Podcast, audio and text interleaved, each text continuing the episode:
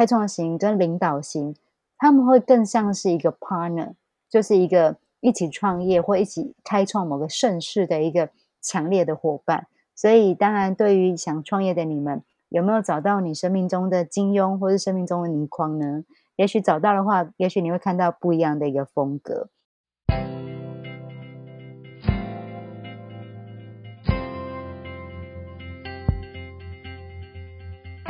到紫薇会客室，我们希望透过现代化与科学化的紫薇斗数，经由学习与实践，解决我们人生中的大小事。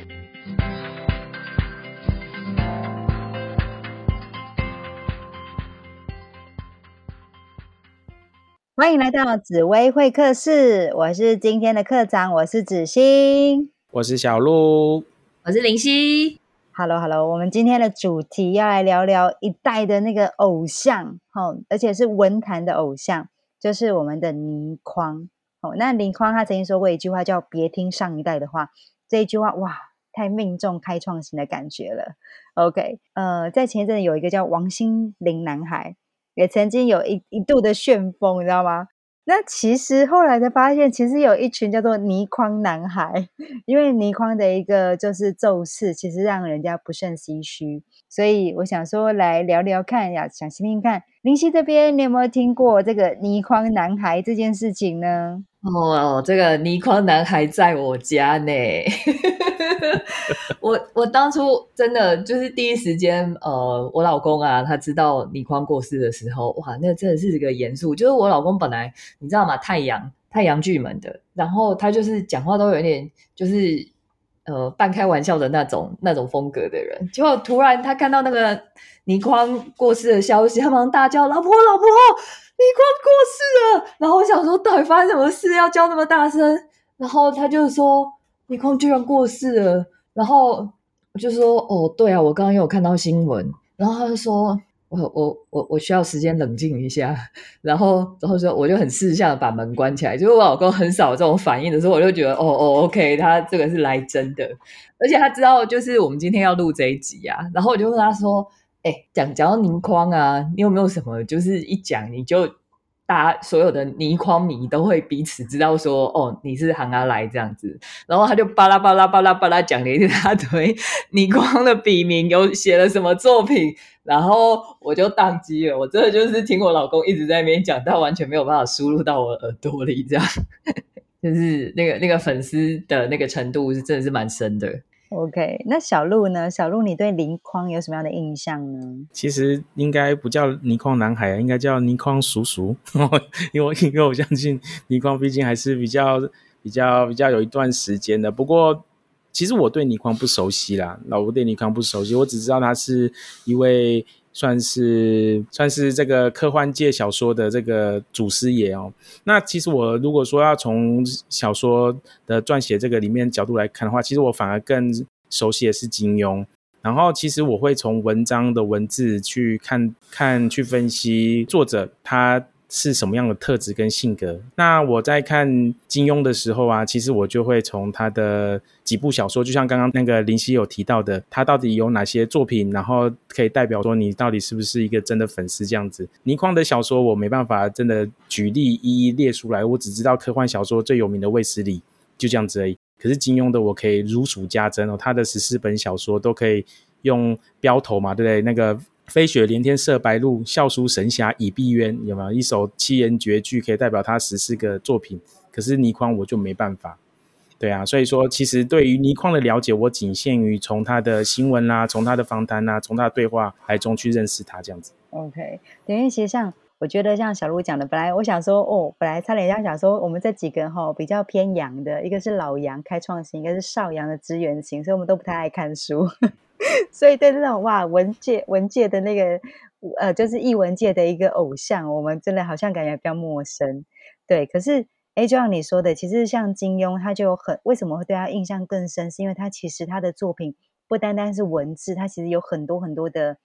电影，然后是很脍炙人口的，然后甚至是让大家就是哇，就是一想到就是比如说什么《射雕英雄传》，对不对？然后。嗯。好那个《神雕侠侣》的杨过，对的杨过，还有我们的就是很多很经典的，所以其实我们后来在研究那个他们的命盘之后，发现其实倪匡跟金庸他们的命盘非常非常的雷同。那差别是金庸他是紫薇贪狼，所以发现他的作品啊，感觉是更来的活泼，或者是更有那种勾人的那种那种样貌。那反之就是有有有一点情绪力在里面吧，我觉得。对那反之像倪匡，因为倪匡他是紫摊盘的天象，所以他其实强在他的结构性，就是他的一个作品的结构性。因为要写科幻小说，要写这种推理小说，它有非常非常强的结构性，就是让你觉得哦，那个故事对，啊那故事是这样子推推推，然后到最后在最后一刻的时候，突然又让你整个大翻转。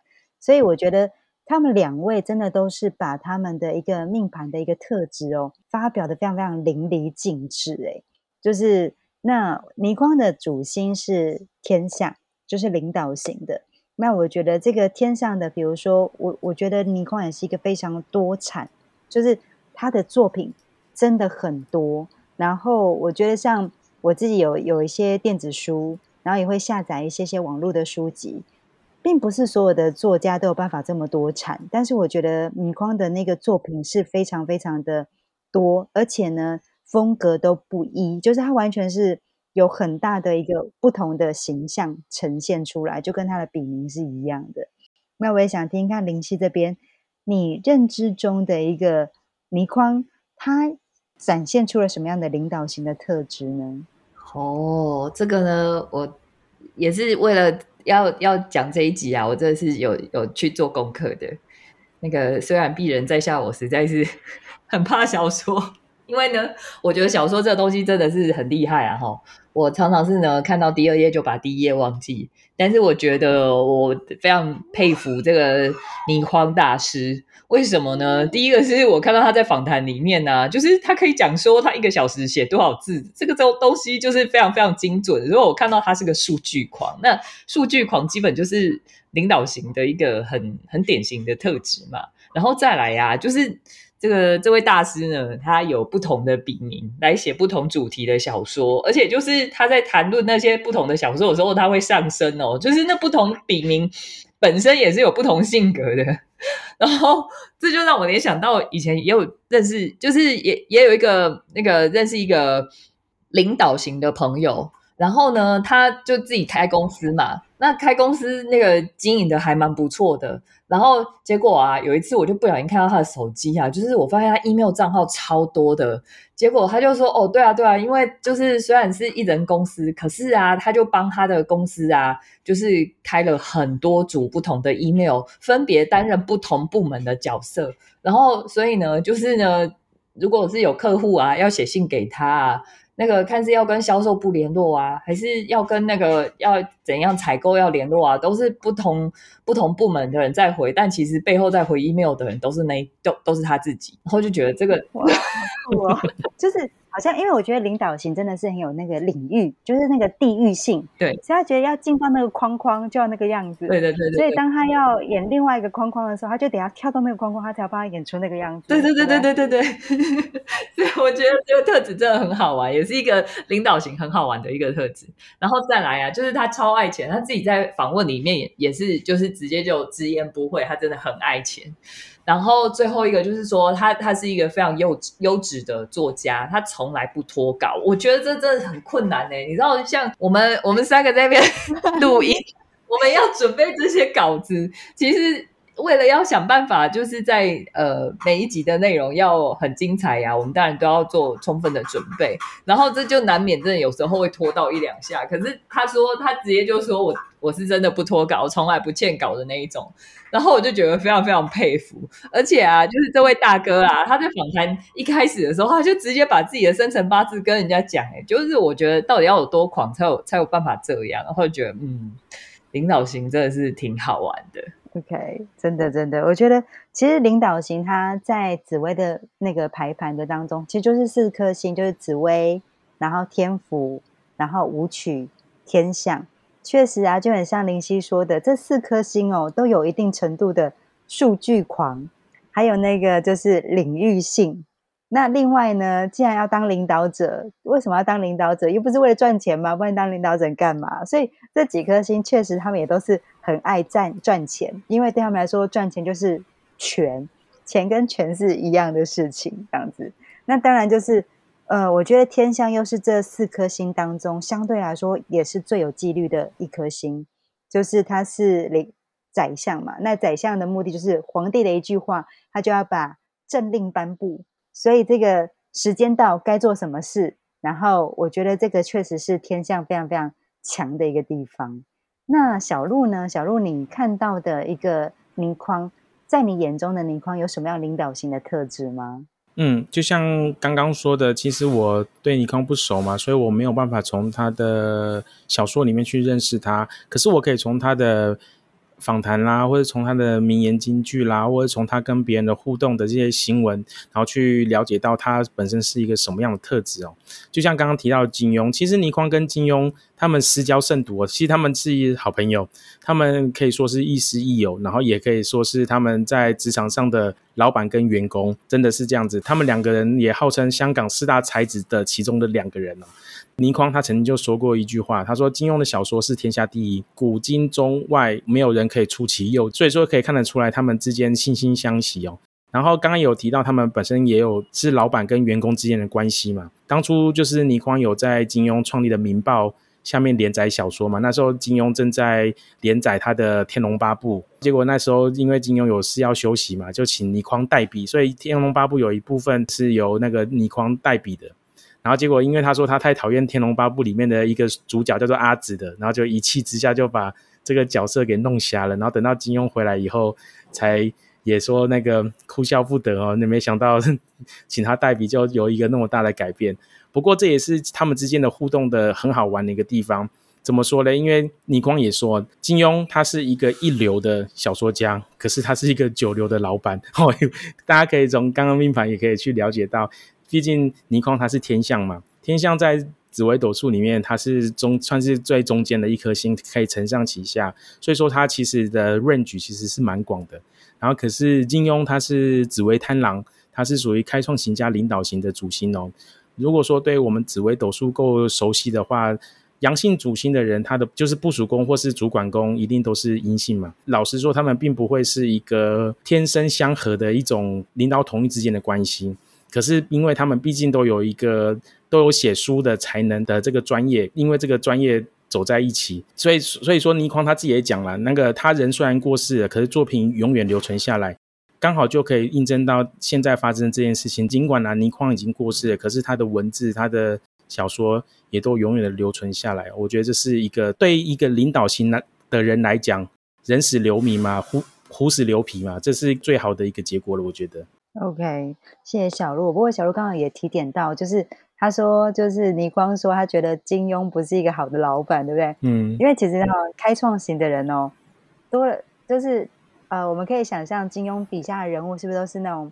非常的鲜明，然后就是有血有肉，然后很有恣意洒脱。其实开创型的人格特质就是恣意洒脱。